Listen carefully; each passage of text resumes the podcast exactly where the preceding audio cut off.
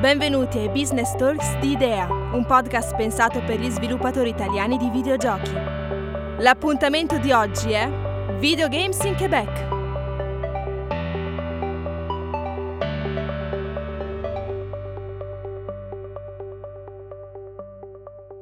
So, hello everyone. Thank you for taking part in this new business talk by IDEA. First of all, I would like to remind you that this business talk will be recorded and then it will be shared in a subsequent date. So uh, if you have some question that you don't want to have recorded or stuff like that, just don't talk about it. I would want uh, to say hi to our excellent guests today, uh, Christopher and Philippe uh, from the Quebec game industry.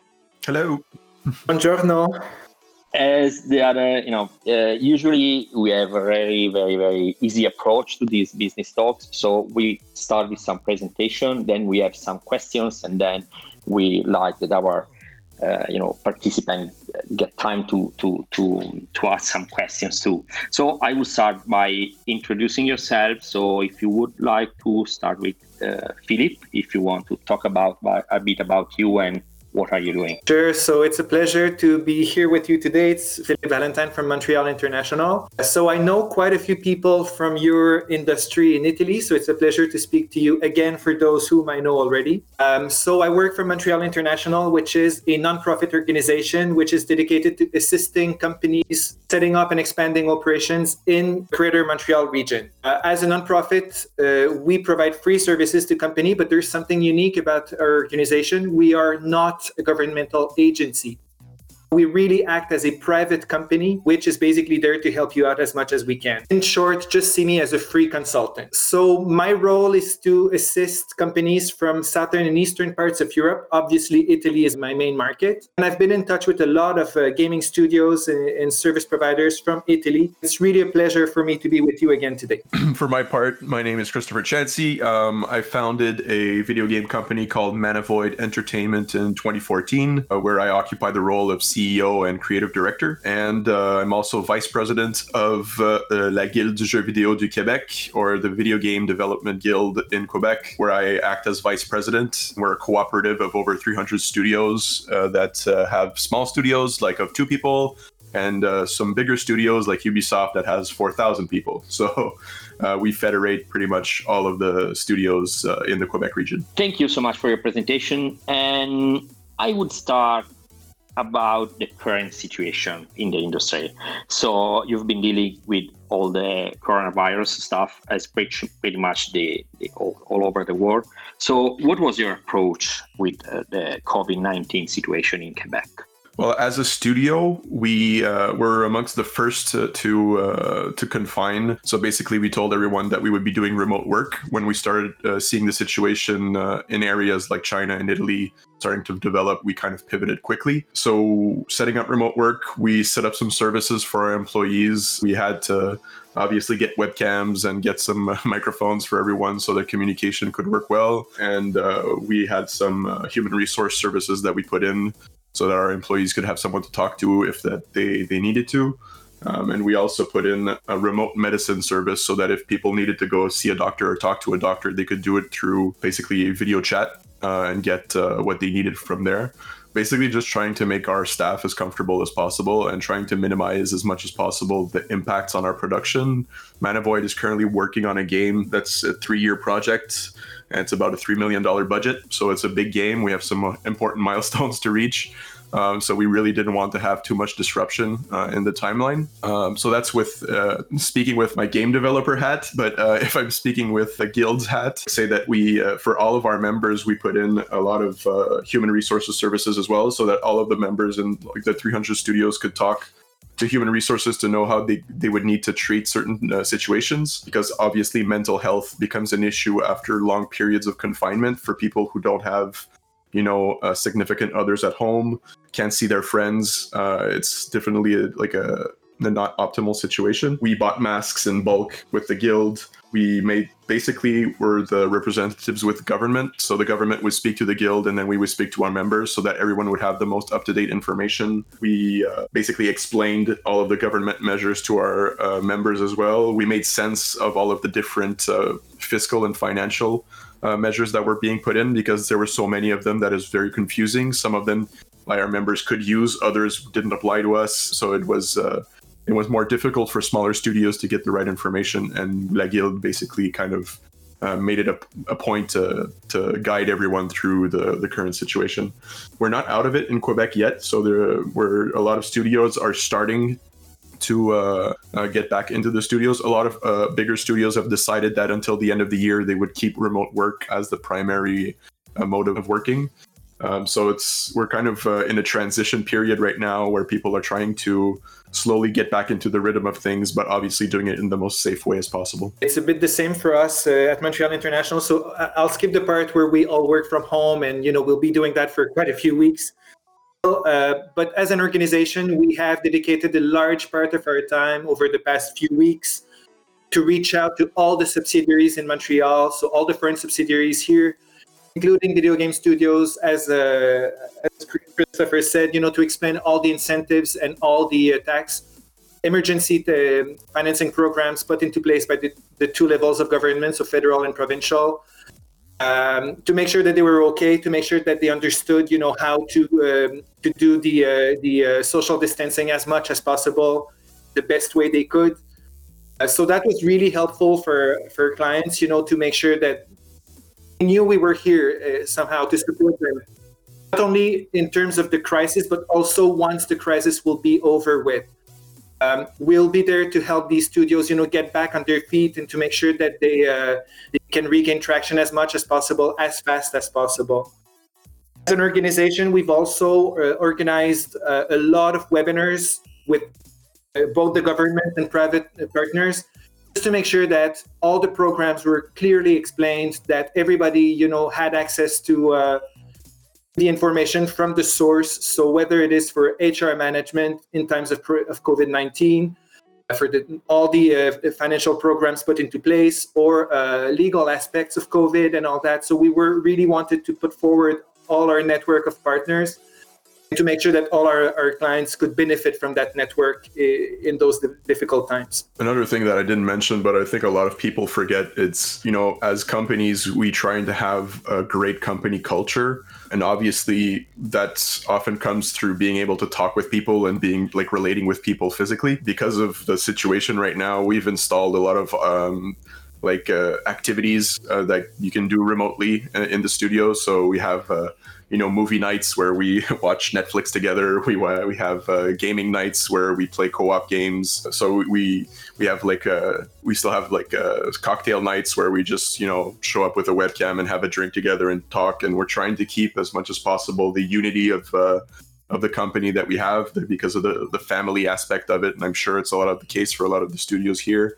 Uh, and you don't want to lose that because it's so easy right now to just you know work 14 hours a day in front of your computer and then just you know go watch tv and then go to bed and you know being this kind of a rut or a routine that's not like healthy uh, talking with people is important. Being the relatedness of it is super important to keep. We have something similar. Don't want to take too much time on that but we organize daily quizzes montreal international. So all the staff once in a while we organize quizzes. And I, I did for example two last week it's just a fun time, you know, so people get to know each other a bit more, even if we're not together. So maintaining the relationship is really important.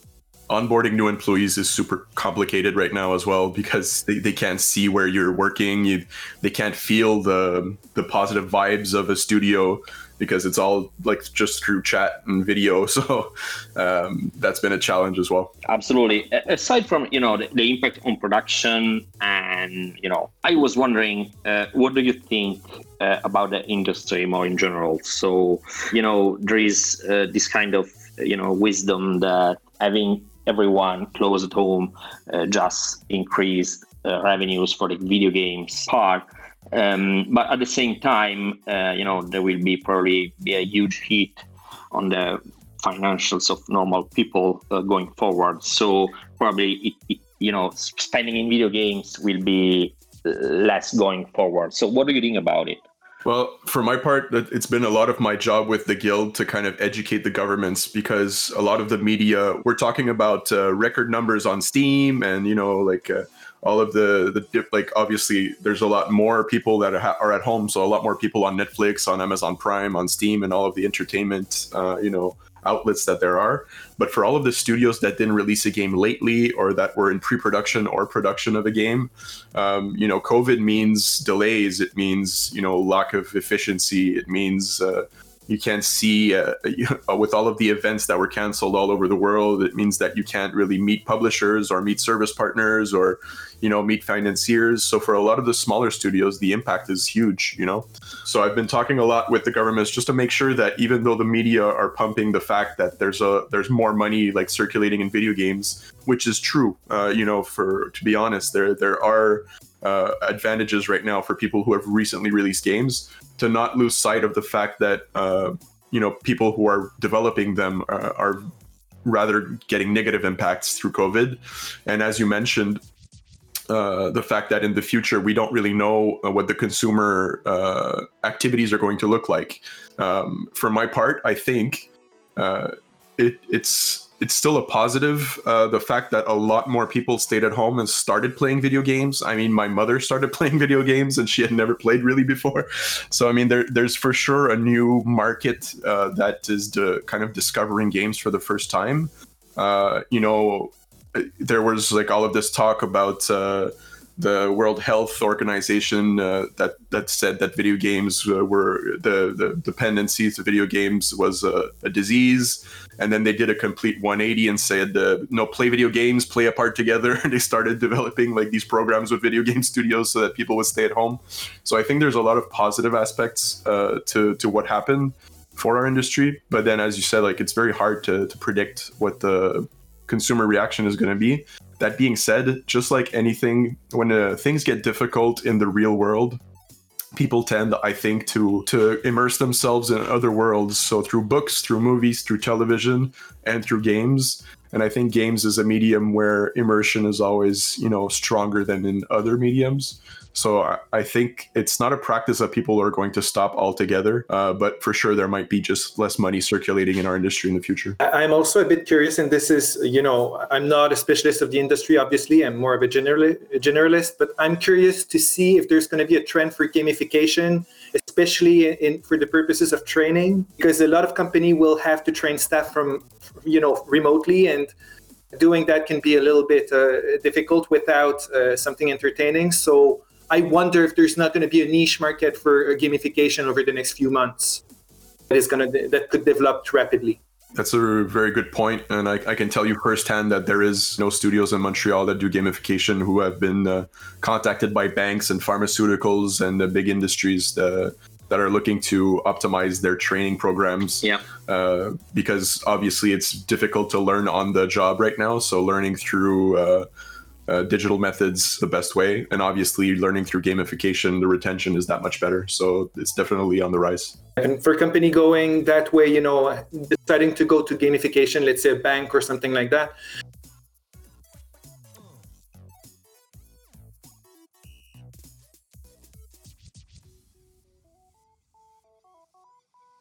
Yeah, absolutely. Another small question related to COVID. Uh, you know, a lot of uh, basically uh, all studios started working remotely. Uh, do you think it will have a lasting effect? So more studios will will keep working remotely with more people working remotely going forward. I think it depends on uh, the on the company. You know, for us at Manavoid, we put a lot of emphasis on the live, play, work as kind of the way we put it. But uh, you know, we have the four day week. We have uh, you know insurance for all of our employees. Uh, we we we give uh, breakfast and lunch to all of employees that come over. So we're trying, you know, to really create a space where people can obviously work and play and live at the studio and just enjoy their time there because today it's so difficult to just stop working when you get home. You have your cell phone, you have your email, like things always keep going on. So for us, we don't pay people by the hour, we pay people by the year and we just want to make things as comfortable as possible for them, which has created a kind of dynamic where you know, I go there to work on weekends sometimes and people are there playing board games or playing video games. And I'm like, go home. Why are you still at work? um, so for us, the vibe is very, very like oriented. And I think people are, can't wait to, to kind of get back to uh, that fraternization at work. but I know that the case for other studios where it's been so efficient for them working from home uh, because of the way they put their things together and the way that the people like the, the, company culture just fits the just working from home. Uh, and then it's just easier for them to not have to commute to work and to you know uh, just be able to to get up, do their work, and then stop working. And that division in their mind is really easy to do. Uh, so I think it just depends on the company. There will for sure be companies that I think will continue doing remote work, or at least offer it to employees that uh, were efficient during remote work. Uh, but then, like it depends. For us, we're we're all looking back to just you know getting back to the studio and doing our thing. I think the same reality is is applicable to uh, tool developers. So, for example, Unity or uh, Epic Games, you know, have large presences in, in, Montreal, and I'm quite sure the same pattern will apply. You know, they will probably maintain more uh, uh of uh, remote work than previous than before the crisis. So uh, that's a trend that we've started to see amongst some of our clients. Even the bigger studios in Montreal, like you know, Google, Ubisoft, EA uh, most of them are not looking to get back to work until the end of the year. Yeah, yeah, I've heard the same. A lot of people are still working from home until the end of the year. So yeah. Hmm because it's hard to predict. It's so volatile right now. Is there going to be a second wave? Uh, you know, there's so many different uh, aspects to it that are just unknown. Uh, that you know, it's just safer to, I think, stay at home in the short term. Yeah, absolutely. And last question on the COVID stuff, and then we, we move over. Okay, more interesting stuff. Um, what do you think about the the events right now? So, do you think that you know there are lots and lots and lots of digital events and no physical events, basically? Uh, do you think there are a good substitute, and do you think that also there will be a lasting impact. So moving forward, we we you know maybe next year we still have the usual physical events, or a lot more stuff will just stay digital. It's a really good question. You know, it's it's hard to say. I think you know um, there's a there's a trend that I'm seeing as a developer that I don't like, where it's events that are just existing to continue an event, but that don't create real value for either developers, publishers, or you know service partners. So you know like a, a, lot of events are are doing you know the, the second life thing where you know you have to create a digital booth and then people are like walking around in this digital world. And uh, i think it's you know it's cute but i don't think it's actually creating any value for for developers. And i also think that there's a, a sort of digital fatigue that's setting in. I don't know about uh, everyone here but uh, i'm in front of my computer every day, all day. I, I, I don't have any more physical meetings. Like it's all I do is in front of a screen. So if there's conferences for like two days straight, I'm not going to be able to listen to more than one of them, uh, just because uh, my attention is just too easy to to divert towards my emails or other things that I have going on on my desktop. So uh, I think currently the events are trying new things and trying to figure out what they should be in a digital world. But i think right now some of them kind of uh, are going down a path where they just want to keep the event alive uh, but are not really uh, thinking about what we really need.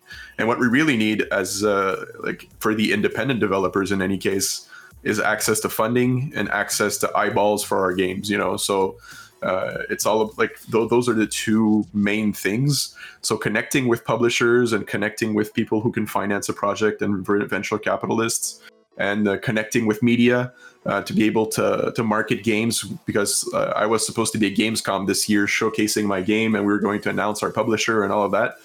And we we obviously can't do that now. So like everything is up in the air. So any event that can really create that kind of value I think will be uh, a much better event to go to um, uh, in terms of value for the developers. And like because uh, through La Guilde we organize uh, two events, we the Montreal Expo Gaming Arcade and the Montreal International Game Summit, so the Mega and the MIGS. We're really thinking about that right now to what, what can create the most value for the companies locally.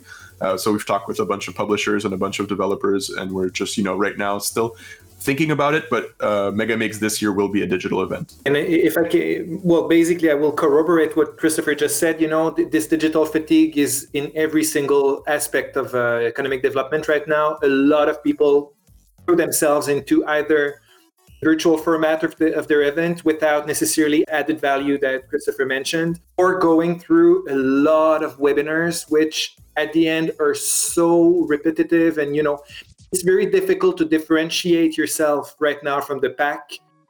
Everybody's go- is doing the same thing. I think a lot of people are challenged with one main aspect is to maintain relevance when it comes to public events, although virtual.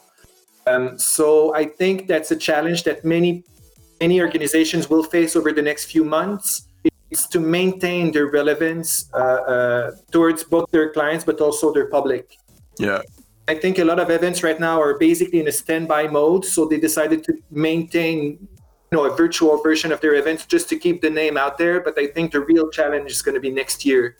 If ever we cannot gather together more than 50 people, for example. There are positives uh, to it, though. Um, I think one of the positives is for the first time in a long time, if you're an indie or you're a triple A, you're in the same arena right now. So, you know, people are trying to figure out new ways to market their products, uh, and you can't just throw money at it because there's no events. so, uh, so everyone needs to innovate, and I think innovation always breeds like the best parts of the future, and like I think like innovation is crucial to. Uh, to making sure that we like uh, reinvent ourselves going forward. So I think that's positive that, that we're all on the, the same stage, and also that you know some of the more established events uh, are being kind of replaced by new newer events that are kind of innovating on their own as well. And because bigger structures are harder to move than smaller structures, you're seeing in it like things like uh, the Mix uh, that's uh, doing a partnership with the Kind of Funny Games, which is a huge content creator. Uh, they're doing a thing called Guerrilla Collective, and they're basically taking over the space that E3 used to have, but on a much smaller scale. So that's interesting to see these uh, these smaller events getting a lot of uh, like uh, attraction uh, just because they're attaching uh, influencers and content creators to it instead of it being just the traditional big big uh, events that uh, that are going you know so so we'll see in the future which ones kind of survive but it's not necessarily a bad thing to have new blood you know like doing new things and new events showcasing new ways to showcase games yeah, yeah, absolutely. And since you talk about Mega and Mix, can you share some more information about it? Since we attended it last year as a small collective, Italian collective, I, I was not there sadly, but. Uh... well, you have to come uh, like digitally this year, but physically next oh, year yeah. for sure. um, so, like I mentioned, you know, La Guilde is a cooperative of developers, so bigger, bigger, bigger developers and smaller developers. So we are trying to create as much value as possible through the event, and then particularly for everyone here, I think the MIGS event is interesting. Uh, for us, we're talking a lot with partnerships uh, with different publishers and different, you know, international events. Uh, there'll be a lot of announcements, obviously coming coming soon. Nothing, uh, some of them are being discussed and not signed, so I can't say anything really. But uh, what I want to say is, uh, when in our discussion with publishers, they told us exactly what they would like to be able to get into contact with all of the studios that would be attending MIGS, uh, be they local or international. And so we're developing a pipeline of communication between publishers and uh, studios that is going to be very easy and creating the most values possible for the least amount of time on screen. so we'll be able to to showcase that. There will be a recruitment event. So for uh, any uh, international uh, people that uh, international employees that would like to come work in Montreal. Obviously, we're still growing as an industry in Montreal and in Quebec in general. So there'll be a, a, recruitment event as well. There we will have a showcase event. we're talking with the Mix right now. Nothing has been signed also, but you know they were very interested and they were at MIGS last year. so we might do an event to showcase games on our side and for the whole mega part, which was more the B2C part uh, of the event. Uh, we will be doing some sh- showcasing studios and developing, you know, instead of having one event in November, we will be having several events throughout the year where we will be talking with media and talking with uh, the general public to educate them on video games, uh, how it works behind the scenes, uh, and stuff like that. Because it, we still are an industry that is oftentimes uh, looked at as juvenile, just because it, in the minds of all of the older people, video games used to be only played by young people. but uh, obviously, the average gamer age today is 39 years old. It's an industry that has grown significantly since the past 20 years so we're just educating you know everyone onto uh, as to what our industry is becoming uh, because particularly in quebec it's a huge industry a lot of big studios it's over 15000 employees um, and we're generating, I think, almost a billion dollars a year in uh, uh, for for the the province uh, out of three billion dollars in Canada. So it's a huge industry uh, locally. Yeah, and people don't know enough about it yet. So okay, if I just may add, if there's any uh, international parts to the mix, just assure that Montreal International will, will collaborate with IDEA to to set up, let's say, a, uh, a virtual delegation or any package we can provide to, uh, to, to the Italian delegation. You know, we will work hand in hand with you to make sure that you benefit the most from whatever comes out of the mix this year uh, as a virtual uh, on the virtual format. Yeah, yeah, we're definitely looking at the international part of it uh, a lot. We obviously want to continue the partnerships that we had started last year. Last year was an amazing event, um, and we just want to create the most value as possible for all of the members right now. So expect uh, calls from La Guilde very soon to to ask what would have the most value for uh, your organization because it's definitely something that we will be considering. Yeah, thank you. That's fantastic. I, I was supposed to attend last year, but I, I had to pull out the last minute for you know we were working quite a big game so it was a very hectic moment for for my company. But i heard very very very good thing about the event so i would definitely be interested in attending this year with a, with a collective so thank you. So okay can you tell us a little bit more about the video games industry in quebec? Especially you know what's your your secret? What's your formula? Because uh, for us in italy we are a, very very small industry compared to yours and you've been active a lot more years than us so it would be very interesting to hear your experience well i think you know i can kind of give you a brief history of our, our industry and it, it, kind of culminates to where we're at today. So the most important thing that happened for our industry happened about 25 years ago, and it was uh, basically the, the uh, inauguration of a tax credit for multimedia companies in Quebec.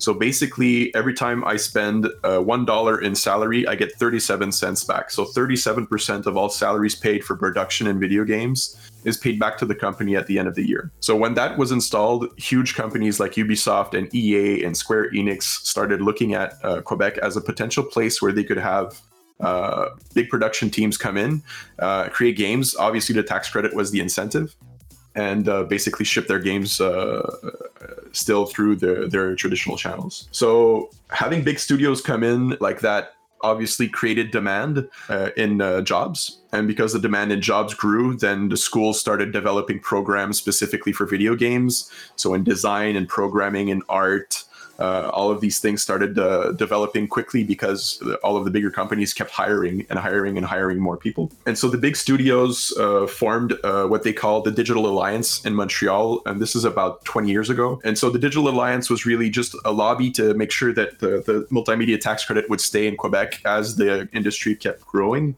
Uh, and so in there you had Ubisoft and you had EA and you had Square Enix and Eidos and these huge companies that, that were basically just making sure that the fiscal advantages in Quebec would stay there, which was definitely a help. And they also created the MIGS uh, about 15 years ago, which was the international part where we would have uh, publishers and different uh, delegations coming to Quebec and that we could exchange uh, and obviously use services internationally and offer services internationally as well. When Steam uh, came out and digital distribution became a thing, well, uh, it became so easy to suddenly have distribution. You didn't need to pay millions of dollars to be in Walmart anymore. You know, you could obviously just go through Steam and upload one version of your game, and then millions of people could download it.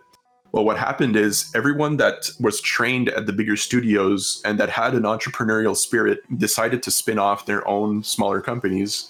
And that's where the indie scene really kind of grew. So this is in about 2013, 2014, which is about when I started my studio. A bunch of little studios came out the issue uh, that we were living in Montreal at the time was all of the bigger studios were were getting this tax credit, but only for production.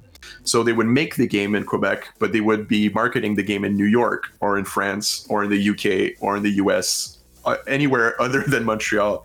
We were basically a factory for making games. So when the, all of the little studios came out, they were really, really good at making games, but they were really shit at selling them. So that was the the biggest issue that uh, people were living. They were they, they sucked in marketing and they sucked in business. So that's where we kind of needed to to educate ourselves. and also the smaller studios had no representation because the Digital Alliance was mostly the bigger studios and all they cared about was the multimedia tax credit.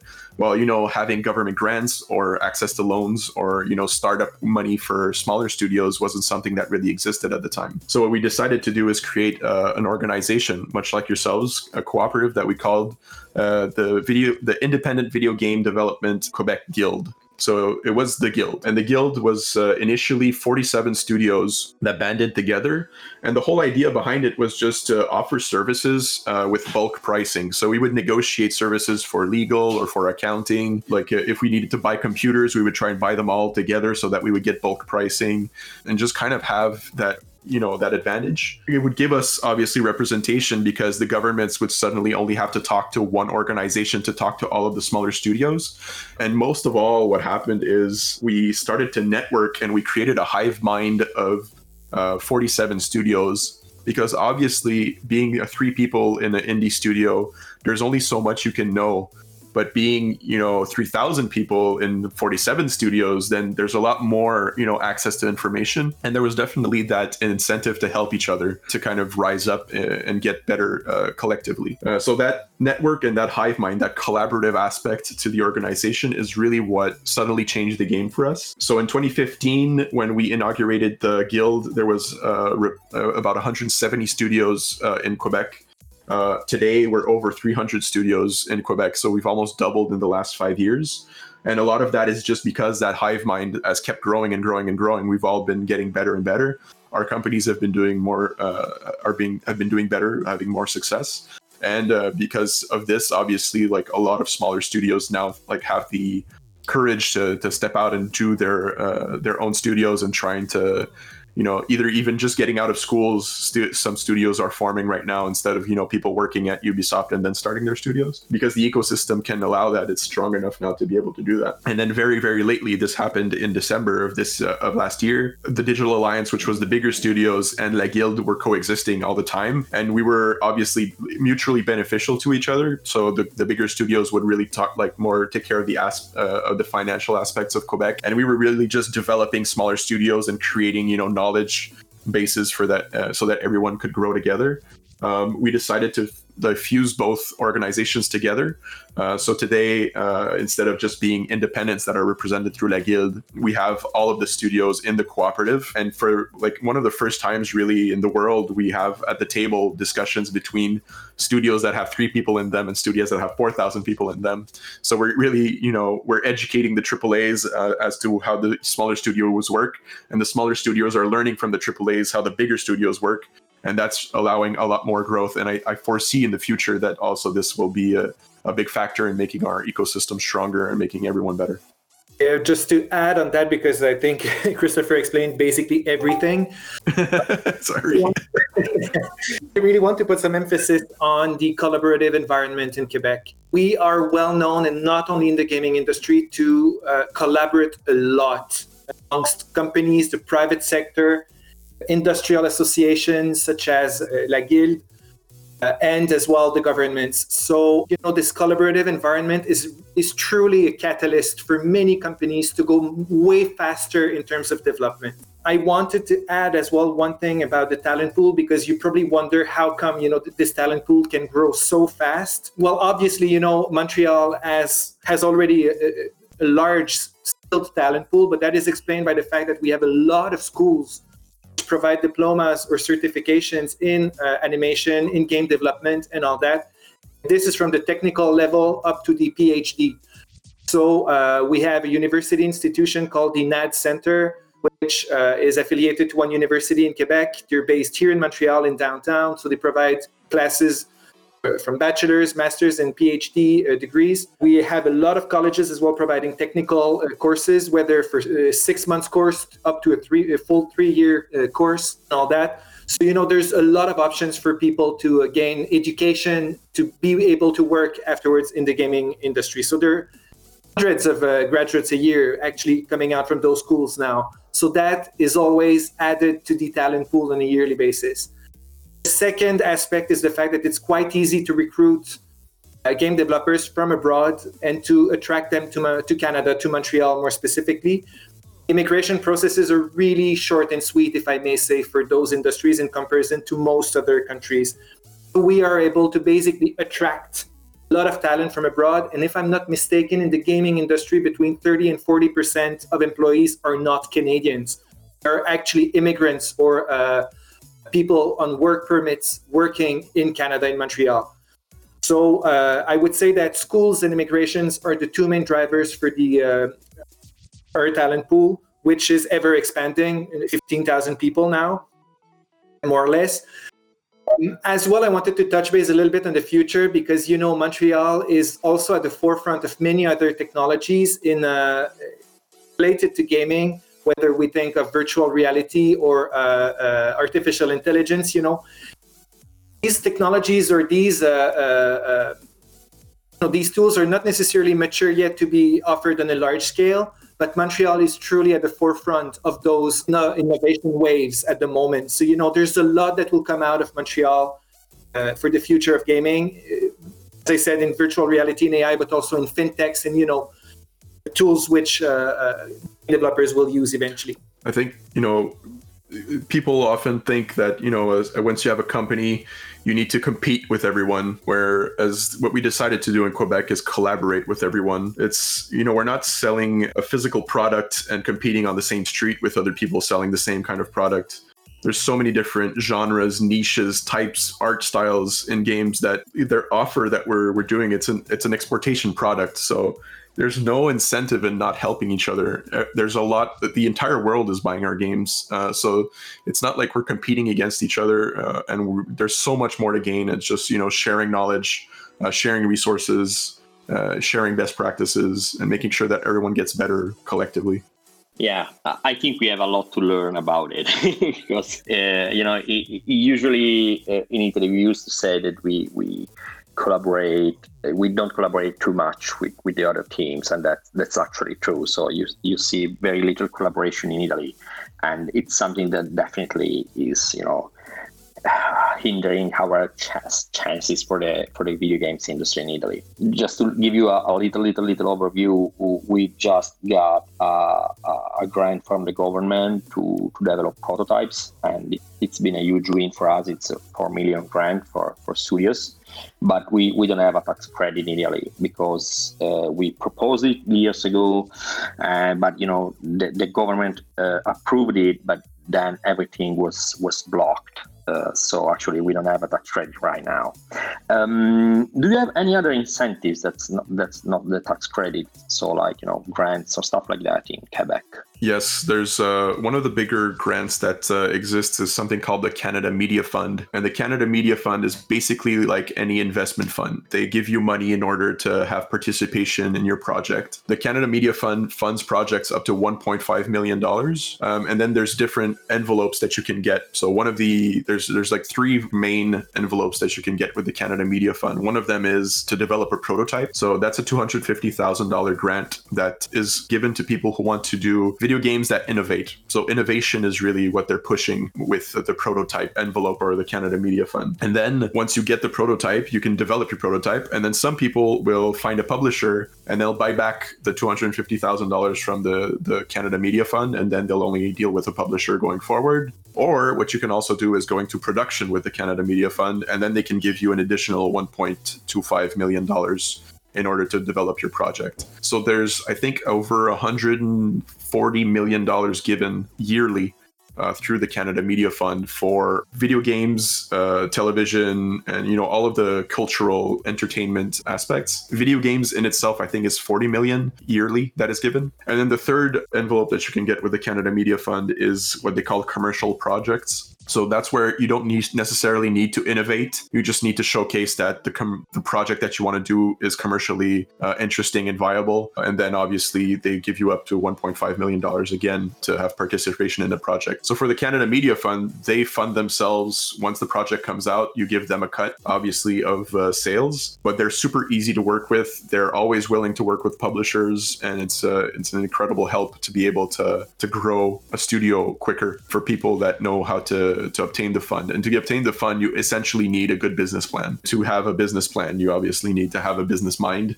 and so it, it kind of uh, it encourages studios to look at the business and marketing aspects of a video game before they start working on projects because obviously we're all uh, we're all in it for the art form you know it's we we often come to video games because we're an artist or we're a designer or a programmer and we have an idea and we think that idea is worth exploring. But the truth is at the end of the day you still need to survive as a company to be able to develop that idea to its fullest. So you can't negate the uh, the commercial aspects of video game which you know sometimes people have trouble kind of uh, accepting that it's a business because they want to really stay true to the art form. But then it's you're you're basically shooting yourself in the foot because you're going to have a tougher time getting the resources you need to be able to create your full vision so it's really trying to find like the, the fine line between all of the worlds to, to get there. So the Canada Media Fund is a huge help, but there's also help for general startups uh, in Quebec. So some help is uh, they give you a minimum salary for a year so that you can develop your company. You know, there's uh, different types of loans that you can get that you can only pay back after two or three years, and the interest rates are very low. So it, there's a lot of incentives to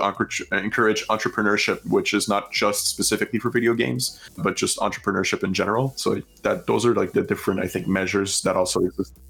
There's some ways as well to get the tax credits financed Yep. Uh, so let's say you have a, a, very specific business plan, and you know uh, your uh, your projections are solid. You can get some financing for the tax credit, and also there's some grants which could be eligible, uh, which could be available for training specific purposes. So training is the the most uh, most prominent example. Good news about all that is that when it comes, you know, to having this business plan for the Canada Media Fund or Invest Quebec for the tax credit uh, on multimedia titles production, as an organization, Montreal International, we're there to help you write that down. So, you know, as discussed with Christopher, not every artist is necessarily good at, you know, packaging a business plan. We're really there to help you out with that.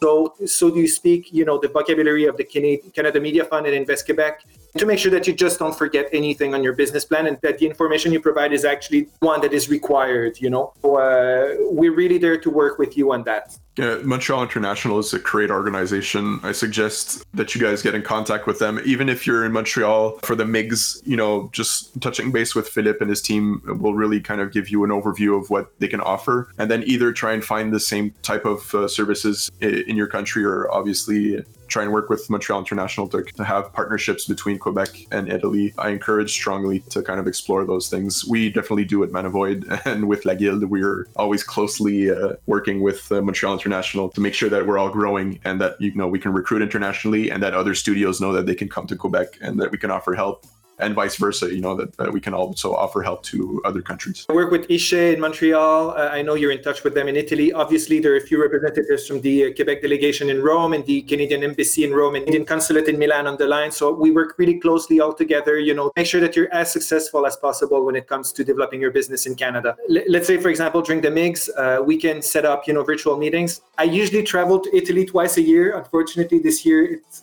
going to happen was supposed to be in Milan on the fifth, on March 15th. You can understand that I did cancel my trip. Um, so uh, you know, hopefully I'll be able to travel to Italy uh, at some time in 2021. But uh, in the meantime, you know, we can have virtual meetings to your convenience. Yeah, that's great to know. Uh, have, have you seen a lot of companies relocating to Canada or opening a Canadian branch to, you know, uh, have access to the grant? Do you think it's it's a great incentive for you know a foreign company to have a presence there? Well, just for tax credit reasons, I think yes. If I can give you an example, just this year, Epic opened a studio. NetEase from China opened a studio. Google Stadia decided that Montreal would be their headquarters. Don't Nod, uh, the creators of Life is Strange, just announced that they're opening a studio. A lot of people are are looking at Montreal and Quebec in general as a as a great place to to develop games. So yes, there's a lot more growth uh, in the entire world. Uh, there's nowhere else that has as many international studios uh, for video game development than Quebec. And we also in Quebec have the most developers per capita uh, than anywhere else in the world. Do You know what we've seen over the past few years, on top of all those studios coming over to, to Montreal, there, there, are these trends which don't lie. You know, very often companies won't necessarily relocate to Montreal. They will just, you know, open a satellite office or an extension of their uh, current office in order to tap into the talent pool and the creative, creative uh, environment in Montreal. Because this is something we've not really discussed too much in details, but Montreal is a really creative place. UNESCO City of Design. We have the most artists per, per capita in North America in the Mile End district. Know, so there's a lot going on when it comes to creativity and, and arts in general. So very often studios, of course, remain, re- remain in the HQ remain in the uh, same place, but they will open a spin-off office to tap into this talent pool and the tax credit, either to work uh, on specific components of a larger project or to start a spin-off project. Um, what we've seen over the past few years, because uh, obviously you know that all the main players are already in Montreal, and the ones that are not, I'm not going to mention Nintendo, but it's probably the largest one which is not here, and the only one uh, because of their business model. But all the other ones, all the other big ones, are already in Montreal. The trend that we're seeing right now is mid-sized studios from you know, Europe, Asia, which have a local notoriety, a local uh, uh um, publicity, they will open their first international or one of their first international offices in Montreal. We've seen that as well when it comes to service providers. Um, for example, Altagram, which is a Germany based localization uh, company, decided to open their first international office in Montreal. Why? Because uh, there's so many studios, smaller scale studios that they wanted to work with. Um, so, you know, these are the trends that we're seeing. So, we've been assisting smaller scale studios over the past few years, and we've helped the uh, local uh, subsidiaries of larger studios expand their operations. Just to, to, because I know time is running quickly, but uh, yeah, I, I, just wanted to also add uh, because we talked about you know the government aspect of it earlier. I think uh, one thing to understand is that what we do uh, and what you know as like video games in general are an incredible product to export anywhere across the world. It's so easy to have digital distribution nowadays um, and all of the money that you're bringing into the country is new money coming from other countries. So it's not like local economies where you know you buy something from your baker and you're basically circulating money that already exists inside the territory you're bringing new money from other territories into your territory. So when you're talking with the government this is the greatest aspect of it.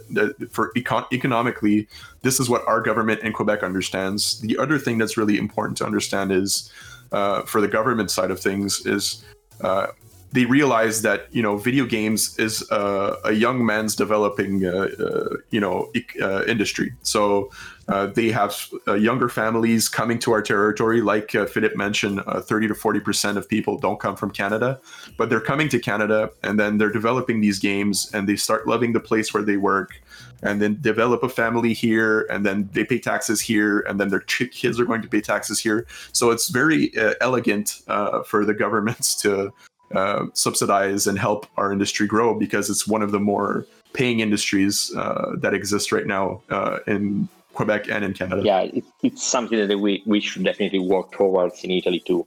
Uh, since we have only a few minutes left, uh, there is an interesting question from Elisa Farinetti from Borcanarix Games, that's uh, Italian-based video game studios, and she's asking, you said that the, the guild has a wide range of different size development studio.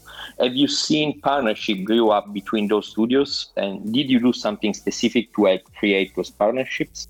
Through networking events because we're always having beers together and having drinks together and talking. Obviously, some studios' cultures work well together. I've seen examples of co-productions that are starting to to arise. Personally, I work with two or three different studios on co-productions with some projects. So yes, the quick answer is yes. Uh, the bigger studios are also looking to sometimes invest in smaller studios projects. This is new uh, since the fusion with the uh, Digital Alliance and the Independent Guild. So there's also that aspect to it and then there's even workshops and kind of like a Big Brother program that's uh, that we're developing right now, where people from Ubisoft and uh, Behaviour and you know Square Enix would be able to come give mentorships to medium or smaller studios to kind of help them grow their companies uh, and their mindset and their knowledge base. So in terms of co-productions, yes, between uh, mid studios, it's been seen a lot. Between mid and small studios, it's been seen a lot. Uh, between the bigger studios and the smaller studios, there are uh, some bigger studios that use smaller studios as service partners to develop certain features for a game or to develop artwork for a game or stuff like that. That has been seen, but right now we're we're seeing uh, more and more of that uh, and since it's it's been very recent uh, that the guild has merged with uh, the Digital Alliance for the new guild, I'm, I'm pretty encouraged that we will be seeing a lot more of this going forward. I think the kind of, uh, of, of, topics you know that could benefit from such coll- collaborative uh, environment is you know facing the challenges for the workforce. Having more and more employees is crucial for the gaming industry. So how can the, the larger and smaller studios team up together to tell the schools exact, exactly what they need, for example. So these are the kind of initiatives that will come out of a stronger association, which is uh, uh, something that we lacked before, which took place over the next the, the, past 10, 15 years, and which is now really strong in the gaming industry in Quebec. To the guild. Uh, another thing that uh, has started lately is uh, publishers have been uh, also coming to Montreal more than once a year, and even having remote offices here um, so Devolver has a representative in Montreal. You know, Microsoft has a representative in Montreal. Uh, there's a lot more, you know, examples of that uh, that that are starting to be seen. People who are who want to invest in games are looking more towards Montreal uh, and Quebec in general to to see uh, the the kinds of products that are coming out because there's a lot of quality products coming out of uh, Quebec right now. Okay, we have another question. Samuele Perseo from Forge Reply, another Italian developer.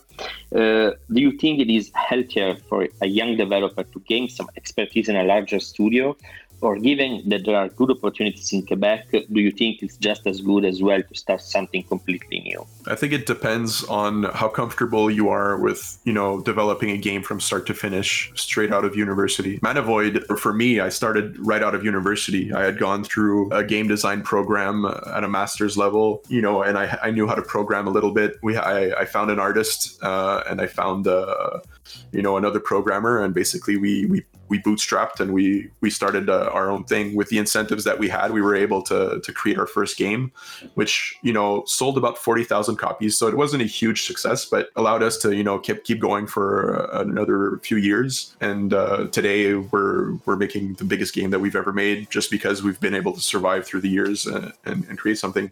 But yes it can be done. It depends on you know how how much of an entrepreneur you feel and how how, how easily you you believe that you can uh, create a game uh, with a small team.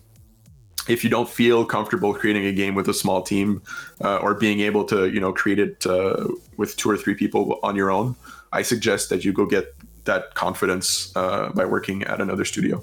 Keep in mind as well that you know some of the uh, incentives for startups are for canadian companies for, for canadian people. However, there's some programs for international entrepreneurs. So uh, there's a visa, which uh, visa category, which has been developed over the past few years in Canada. It's the entrepreneur visa. So let's say you want to create your game, you want to uh, to do something completely new in Canada. There's some alternatives for that. So you create your business plan, you find a few partners, team up with, then you can find a local accelerator or incubator there's some which are dedicated to gaming or which have a focus on gaming in Montreal. You can team up with them and you know get the entrepreneur visa to come over in Montreal and start your new business. So this is an alternative, uh, w- which as well could be uh, available to you. Uh, on top of uh, the game developing community that exists uh, in Quebec, there's also a, a, huge Italian community that also exists in Quebec. So, you know, finding a partner uh, locally to to maybe partner up with uh, for an endeavor could also ex- like be an option. Um, just throwing that out there. We have about 300 Italian speakers in Montreal. Esper is quite big. Yeah, big community. okay, uh, even there is another question from Samuele and if I may ask another question, okay, how is failure of a project or a whole company seen by the government and the people managing the funds? For the Canada Media Fund, about 2% of projects reimburse what the Canada Media Fund puts in, and they don't care really because like I mentioned earlier, for them, you're developing expertise, you're giving people jobs. Uh, people, those people are going to pay taxes, and in the end, they'll make that money back in another way because it's the federal government that is uh, that's giving that envelope. That money always comes in one way or another. Government will get that money back. So uh, for them, it's not uh, an issue to to fail. And I think you know anyone who knows entrepreneurship a little bit understand that failure is part of it every failure is another scar on your body that you need to remember and never do again. So uh, people that have all of those battle scars are usually better entrepreneurs in my opinion. But you know, I wouldn't trust I wouldn't trust someone who hasn't failed before personally. I, I agree with Christopher, and you know, keep in mind that this year we are in North America, so North America is much more you know risky when it comes to business development, and that obviously applies to gaming as well here. Uh, and to how the government supports industries. You know, the government is not looking at the end result to provide money. It will look at how you want to get there and how the government can help you potentially be successful in the end. You know, the, the key word here is potentially. So if the government feels that you have a good project, even if you fail at the end, it doesn't matter. You tried, you know, and that's what that's what that's the main aspect of uh, how the government support companies is, is to try to develop something new yeah, that's, that's very interesting. It's it's uh, in Italy there is a bit of a different approach and mentality about that. So yeah, it's definitely something that that's quite quite different on on a perception levels actually. I just like to say um, also that you know I've been uh, to Italy uh, once in my life. And uh, I think uh, you guys have an interesting advantage uh, that, you know, art has been deep rooted in your country for uh, millennia, you know, like for, for hundreds and hundreds of years. So, and you can really feel it when you're there through the architecture, obviously through all of the museums and paintings and history. So this is definitely something that I think is deep rooted in Italian culture. And that's an advantage that uh, we don't have as much in Quebec. So the artistic side is definitely something that you guys have going for you. And I, I think also the fact that you guys also have a huge local publisher uh, through 505 Games is also an advantage uh, because if there's any way to get partnerships uh, with them, I think you know that's something that was lacking for a long time in Quebec that we're starting to see like uh, in the past like two years uh, more of. Uh, but you guys already have that, so there's definitely something to be done there as well to to kind of develop the local industry. You have IIDEA, which is a honestly your your gateway to to to uncommon voice for speaking for your industry. You know, take advantage of that. It's La Guilde did an amazing job in Quebec along with Alliance Numérique and now the two one organization that we have, but take advantage of the fact that you already have that infrastructure into place right there at home in Italy. You know, they will be precious for you to keep developing your industry and help each other out don't be afraid to collaborate. That's the most important thing. Share knowledge. Make sure that you know if you you have someone interested in your project that you you know show other people that contract. people who have gone through contracts before, they'll tell you what not to do. you keep your intellectual property at home, but you know share your concerns and the issues you face when it comes to hiring, to dealing with the government, these kind of things. Pull all these these concerns together and and then you know try to solve these. Keep your ip at home obviously you know. Yeah. So this is you know very important advice for the industry. So thank you. Okay. So if there are no more questions i think we can close it here. So thank you so much for your time uh, Christopher and Philippe. It's it's been you know super super useful for us to have this chat, and personally hope to visit Quebec as soon as possible. So hopefully next year. And thank you. Thank you very much. Uh, and if ever you guys uh, need anything or in Quebec, make sure to poke me, and uh, we'll try and go grab a beer and talk more about uh, our local industry. Um, so, and uh, you can also add me on LinkedIn if ever you have other follow up questions that you think about after this. Uh, it'll be my pleasure to to to kind of answer that uh, going forward. For me, don't hesitate to add me on LinkedIn. And uh, whenever I travel to Italy, I'll try to be able to reach out to you and so we can meet in person. But don't hesitate to, to call us. You know, we can set up a phone call if you want uh, over the next few weeks, if you want to discuss specific projects that you may have. If you have personal questions about uh, uh, the Montreal ecosystem, you know, we can answer those questions. Uh, a video phone, a video call, for example, over the next few weeks.